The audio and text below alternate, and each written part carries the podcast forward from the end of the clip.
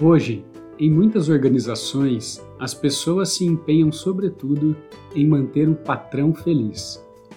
E quando todo mundo se empenha em manter o chefe feliz, quem se preocupa em manter o cliente feliz? James Hunter. Esse é um trecho do livro O Monge Executivo, e esse é o segundo episódio da série Bebendo na Fonte, O Monge Executivo. Em cinco capítulos vamos explorar como que os ensinamentos desse livro podem nos ajudar a gerenciar a produção agrícola e contribuir para sermos líderes melhores nos nossos negócios.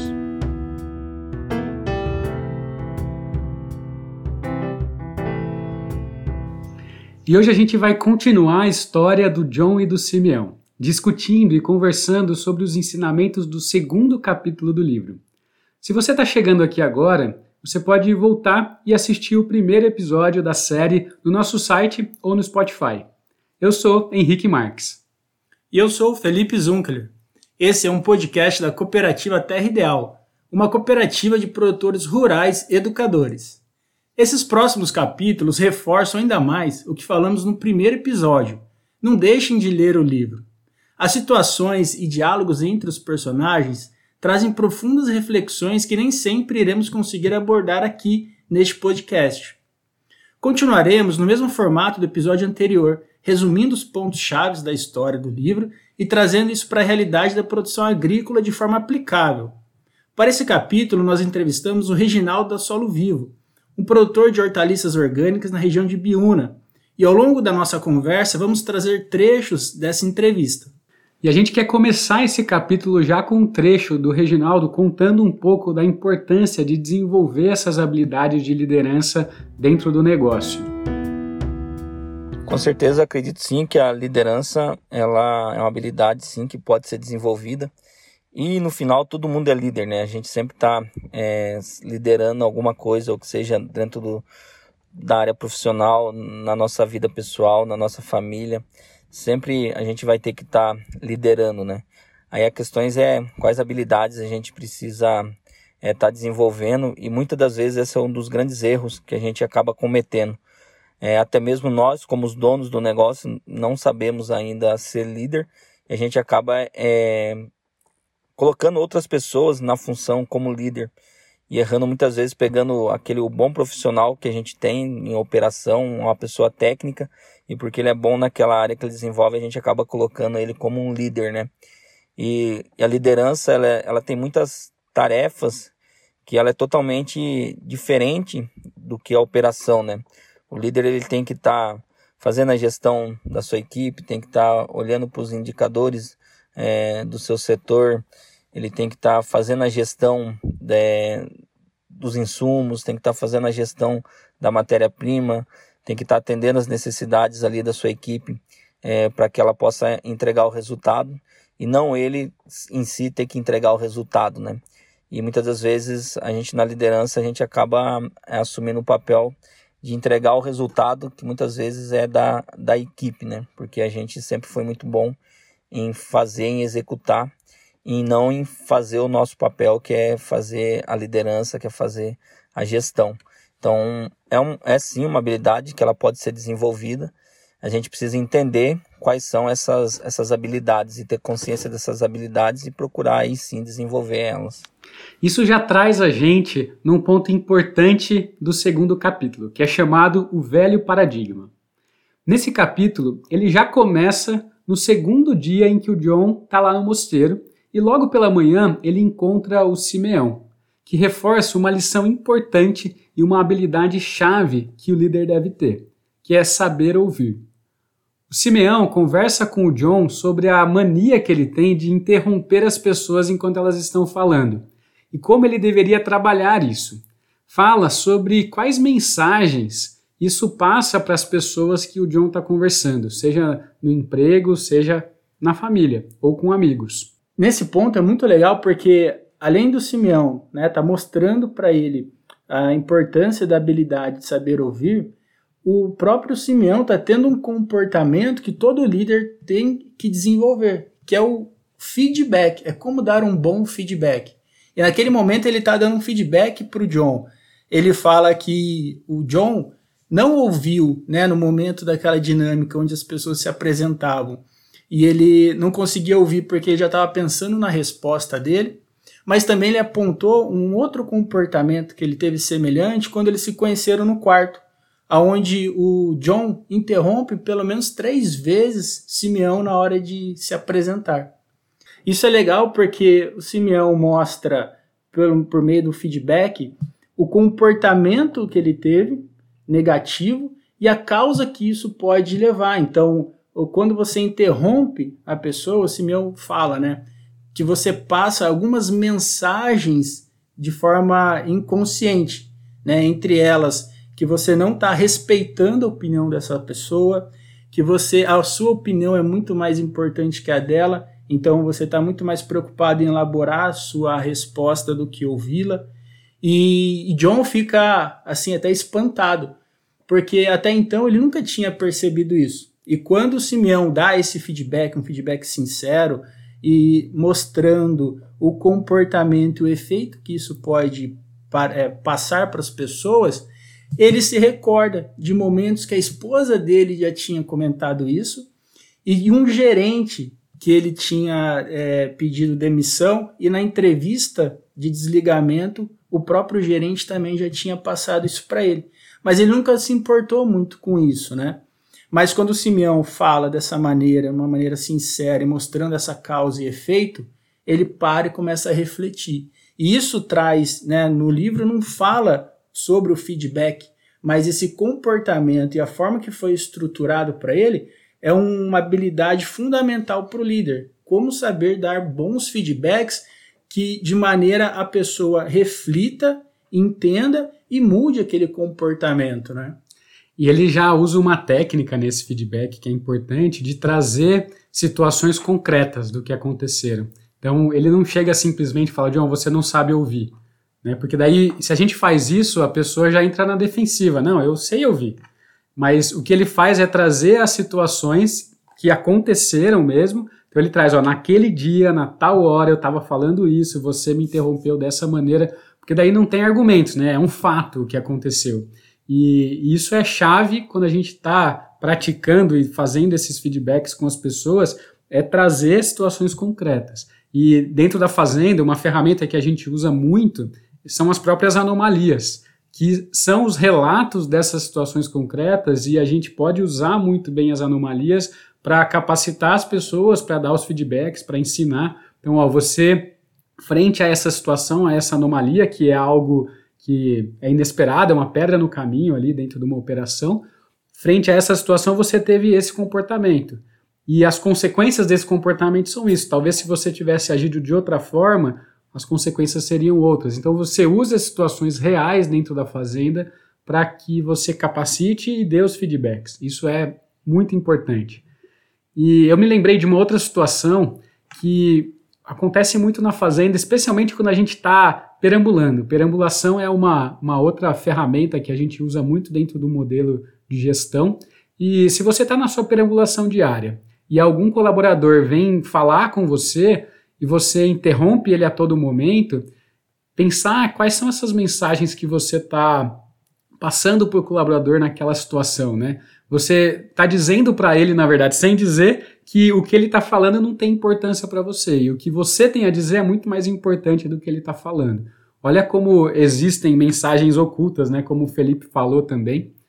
E a mesma coisa pode acontecer se quando alguém está conversando com a gente, a gente pega no celular e começa a olhar o celular. É a mesma mensagem. Eu lembro que o, o Sandro Wiesnesk, né, que é professor lá da Clínica do Leite, é gerente de uma fazenda no Paraná, sempre fala que durante a perambulação a gente tem que deixar o celular no escritório, no carro. O foco tem que ser nos processos, tem que ser na lavoura e principalmente nas pessoas. A gente não pode perambular com o celular na mão. Isso é uma arma né, da gente passar mensagens negativas para a equipe. Então é interessante que ele já começa o capítulo com uma baita de uma lição, várias habilidades que a gente precisa se desenvolver como líder. E isso acontece num trecho muito curto do livro, né? Por isso que é importante a gente ler o livro para conseguir pegar todas essas coisas.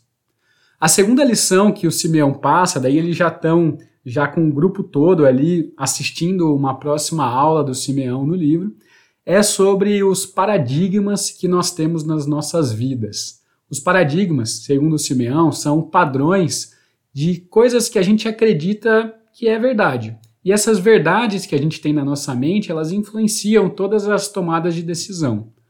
E é fundamental para a gente, como líder, saber identificar esses paradigmas e, e, a gente precisa estar disposto a quebrar ou mudar ele quando é um paradigma que acaba afetando a nossa habilidade de liderança. Eu gosto muito do exemplo que ele traz para a gente começar a entender um pouco mais sobre paradigma, que ele faz analogia como um mapa. O mapa ele representa um território, mas uma, representa de uma maneira muito simples. O território é muito além daquilo que o mapa está representando, né? E o paradigma na nossa é, vida é a mesma coisa. O paradigma ele traz uma visão de mundo, mas só que uma visão muito simplista, de acordo com aquelas experiências e vivências que a gente passou durante a vida. E então o paradigma a gente nunca pode entender que essa forma de ver o mundo ela é uma verdade absoluta. E talvez o paradigma que a gente tenha ele foi importante para um determinado ponto da nossa vida ou a informação que foi é, é, introduzida ali foi importante naquele momento. Mas o mundo é muito dinâmico, as coisas são dinâmicas e a gente estar aberto a, nova, a novas formas de pensar e enxergar o mundo é super importante, porque é a maneira que a gente consegue ter para estar em constante evolução. Melhoria dos negócios, melhoria dos nossos comportamentos, e isso vai fazendo com que o negócio se adapte cada vez mais ao ambiente, ao ambiente que ele está inserido. Né? Com certeza. Um exemplo de paradigma que é fundamental a gente discutir quando a gente está falando de uma transformação lean dentro dos nossos negócios, é aquele paradigma de acreditar que o funcionário está ali recebendo o salário dele, então ele tem que fazer as coisas como eu mando fazer. Esse é um paradigma que existe em muitos lugares e vem já passando de gerações para gerações, e a gente precisa quebrar esse paradigma, né? A gente precisa entender que a partir do momento que eu quero transformar o meu negócio para uma cultura de melhoria contínua, uma cultura de respeito, eu tenho que entender que os funcionários têm outras necessidades, inclusive para além do dinheiro, né? E que o meu papel é outro ali dentro daquele negócio, não é só eu mandar as pessoas fazerem. A gente vai inclusive conversar um pouco mais sobre essa questão das necessidades daqui a pouco. E um exemplo de paradigma geral, né, que está introduzido nas empresas é o paradigma da estrutura hierárquica das empresas, onde né, normalmente é, as empresas elas são estruturadas em forma de pirâmide, onde o presidente está lá no topo, seguindo pelos vice-presidentes, os gerentes, os intermediários, os supervisores, até a base, que são as pessoas que estão na operação. E onde fica né, o cliente nessa história? Esse paradigma ele foi criado lá atrás é, e foi aplicado de forma é, com êxito no exército, mas ele estava num ambiente de guerra, de conflito. Será que esse paradigma que foi criado lá atrás, ele atende hoje às novas é, mudanças e, e, situações que a gente enfrenta no mercado das empresas? E é chave, né? Porque lá atrás a base que são eram os combatentes, né? Estavam diretamente confrontando com os inimigos. E na no nossa situação das empresas, será que os colaboradores, as pessoas da operação, estão enxergando é, o cliente como inimigo, afinal, né, a última pessoa que está de frente a frente ali, é, criando valor para esse cliente, são os colaboradores, são as pessoas que estão na operação. E será então esse paradigma, essa forma de enxergar um negócio, atende né, essas exigências de competitividade, de evolução para a situação atual que as empresas passam? E muitas vezes a gente vê isso na, no mercado agrícola, né? Os produtores enxergando o cliente como inimigo.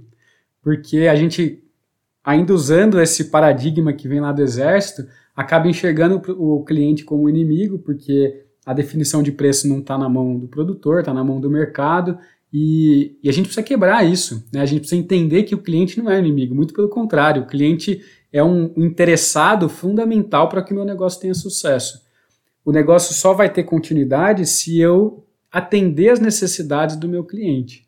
E aí a gente tem que mudar esse paradigma de colocar o cliente num lugar diferente. Né? Não é nesse lugar de inimigo que eu estou ali combatendo, mas não. está no lugar de interessado no meu negócio. E ainda é importantíssimo, além disso, né? Então, o colaborador na, que está na operação, ele enxerga o cliente como um inimigo e enxerga a pessoa que ele precisa satisfazer, que ele precisa atender, o chefe. Ele olha o chefe que está acima dele, né? Olhando de baixo para cima, ele olha o chefe como uma pessoa que ele tem que deixar feliz, que ele tem que atender as necessidades, que ele tem que atender é, ali o que foi pedido, e não olha o cliente como esse, essa pessoa que deveria puxar todas as ações. Ele olha o chefe que manda e ele precisa obedecer esse chefe. E aí, nesse momento do livro, então, Simeão propõe um novo paradigma, que é uma pirâmide invertida, onde os clientes estão no topo e os empregados servem às necessidades dos clientes. O foco das pessoas que estão na operação é atender essas necessidades. Pensa no seu negócio, quem que é a última pessoa que coloca a mão no produto antes desse produto ir para o seu cliente? Se você está num packing ali de tomate, a última pessoa que encostou no produto na hora de fazer a embalagem foi um operador ali do packing, né? Então ele está muito mais conectado com o cliente do que qualquer outra pessoa apesar dele não ter o contato muitas vezes que o departamento comercial tem, que o dono tem com o cliente, ele é a última pessoa que encosta no seu produto. Então, o Simeão propõe esse modelo de pirâmide invertida que os operadores estão servindo aos clientes e não ao chefe. E o líder, ele serve aos operadores. Então, essa é a grande mudança de paradigma. A gente enxergar essa pirâmide invertida em que o dono ele está ali para servir os gerentes. Os gerentes estão ali para servir os supervisores e os supervisores estão ali para servir os operadores. Claro que a gente está fazendo um modelo aqui de um negócio talvez maior, mas isso serve para qualquer tamanho de negócio, né? O dono, o líder, servindo os operadores para que os operadores tenham condições de servir os clientes da melhor maneira possível, atendendo às necessidades dos clientes da melhor maneira possível. Legal. E ele traz, né, sobre o líder, então, o papel dele não é só impor regras e mandar as pessoas fazer as coisas. É dar esse suporte para que elas consigam atender as necessidades lá do cliente. E ele trouxe um trecho bem legal também. Ele fala assim que normalmente os donos, os gerentes, eles têm contato com o cliente, mas é um almoço, é tomar um café, é fazer uma visita, e que isso não tem tanta importância para o cliente. O que tem mais importância para o cliente é um produto de qualidade entregue na hora certa. E quem gera esse produto na hora certa, do jeito certo, com qualidade, é a pessoa que está lá na operação. É o que você falou, Henrique. É a pessoa, a última pessoa que colhe o produto e aí ela ali na seleção do que é bom e do que é ruim para o cliente, ela está gerando valor para o cliente. Isso é uma conexão que gera valor. O almoço, o café é importante, mas mais importante é o produto que eu estou gerando, porque no final o que o cliente quer é o produto, é atender as necessidades dele por meio do meu produto que eu estou entregando. O líder servidor para mim é aquele que está ali para atender as necessidades da equipe. É ele que tem que atender as necessidades da equipe e não a equipe atender a, as suas necessidades, porque o resultado do líder ele depende de um bom é, trabalho da equipe. Então ele tem que estar tá ali para, ele tem que estar junto da equipe, né, para atender as necessidades deles, como eu já falei anteriormente, em questão de insumos, de matéria-prima, em estar tá atendendo a equipe com a melhor ferramenta para desenvolver o trabalho dela, para estar tá cuidando das manutenções, deixar tudo em ordem para que a equipe realmente possa entregar o trabalho dela da melhor é, maneira possível.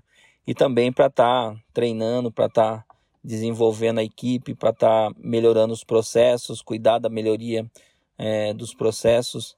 Isso que é ser um líder servidor. Ele tem que estar tá ali para realmente estar junto da equipe e servir conforme as necessidades que a, que a equipe tem e principalmente visando o objetivo maior do negócio, né? E tá sempre alinhando esses objetivos do negócio e com a entrega da, da, da equipe.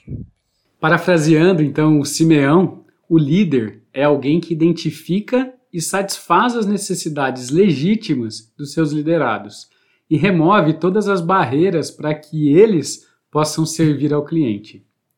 Ele traz uma discussão importante no livro, que é saber diferenciar as vontades das pessoas das necessidades. O líder tem que saber identificar o que elas realmente precisam, com disciplina, procurando que todos se tornem o melhor que eles podem ser. Esse é o grande papel do líder, fazer com que as pessoas sejam os melhores que elas podem ser dentro daquele negócio, atendendo às necessidades para que elas se desenvolvam. E as vontades das pessoas muitas vezes são vontades pessoais, é diferente dessas necessidades. Né? Então a gente tem que saber diferenciar isso. Existem, todo mundo tem vontades. Ah, eu queria ter, por exemplo, um salário mais alto. Muitas vezes o negócio não pode atender essa vontade. É diferente da necessidade. Eu necessito de um ambiente de trabalho organizado, com ferramentas, com máquinas adequadas, para eu executar a tarefa da maneira que o meu cliente precisa que eu execute. Ou então, as necessidades que eu tenho com relação à segurança do emprego, segurança da minha família, as necessidades sociais de reconhecimento dentro do negócio. E aí o Simeão traz também o um modelo, um modelo de entender essas necessidades, que é o modelo do Maslow. Quem nunca ouviu falar, o Maslow foi um psicólogo famoso que trouxe um entendimento, um modelo de necessidades das pessoas, em que ele fala de cinco níveis de necessidades. Existem as necessidades básicas, que são necessidades básicas de sobrevivência, alimentação, é, eu ter dinheiro para conseguir sobreviver. Existem necessidades de segurança, segurança tanto pessoal, segurança no emprego, segurança da minha família. E muitas vezes, quando a gente fala de segurança no emprego, a gente sempre tenta remeter ao fato de eu nunca ser mandado embora. E muitas vezes não é isso. A gente não consegue garantir que as pessoas nunca vão ser mandadas embora no meu negócio. Mas uma maneira da gente dar segurança no emprego para as pessoas é justamente capacitar as pessoas para que elas sejam boas. Porque se um dia aquele negócio não puder manter aquela pessoa ali, com certeza ela vai ter emprego em outro lugar. Um outro nível de necessidade que o Maslow traz é o nível social da gente ter boas relações dentro do negócio. O nível da autoestima, que é o empregado ser valorizado, ser encorajado, ser reconhecido. E por último, o quinto nível do Maslow é o da autorrealização. É o que o Simeão fala de tornar as pessoas o melhor que elas podem ser, fazendo com que o funcionário possa criar coisas novas, possa dar sugestões, possa melhorar continuamente. Quando a gente consegue atender todas essas necessidades das pessoas, a gente de fato está criando um time e uma cultura de melhoria contínua. Então, de maneira geral, servir não é atender às vontades das pessoas. Servir é atender às necessidades. E o líder precisa é, entender e ser flexível e empático para perceber as necessidades que são de maneira gerais para todas as pessoas, mas também aquelas necessidades específicas de cada um. E no livro ele traz, né, por exemplo, um funcionário recém-contratado, ele tem necessidades diferentes de um é, colaborador que está lá há 20 anos. E o líder precisa entender essa individualidade e as necessidades particulares para que ele consiga, então, é, por meio do seu comportamento, do seu dia a dia, fazer com que essas necessidades individuais também sejam atendidas. Afinal, o negócio precisa de todo mundo, precisa de um time. Como o Reginaldo colocou, uma equipe de 100 pessoas, mas pode ser uma equipe de 10, de 8, não importa.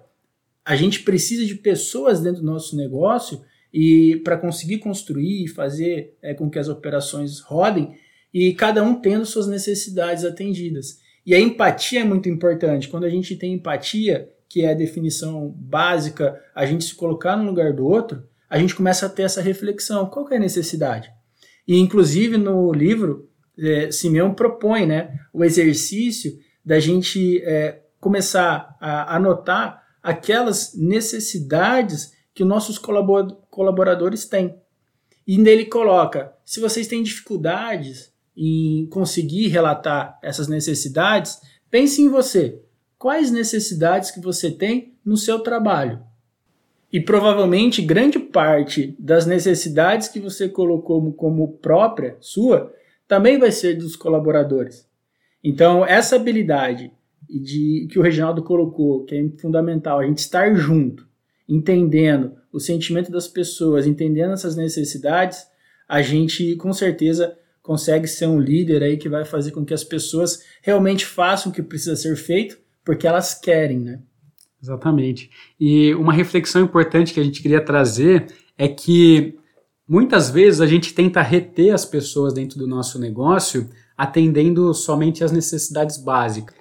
Mas as pessoas deixam o negócio porque elas não têm as outras necessidades atendidas.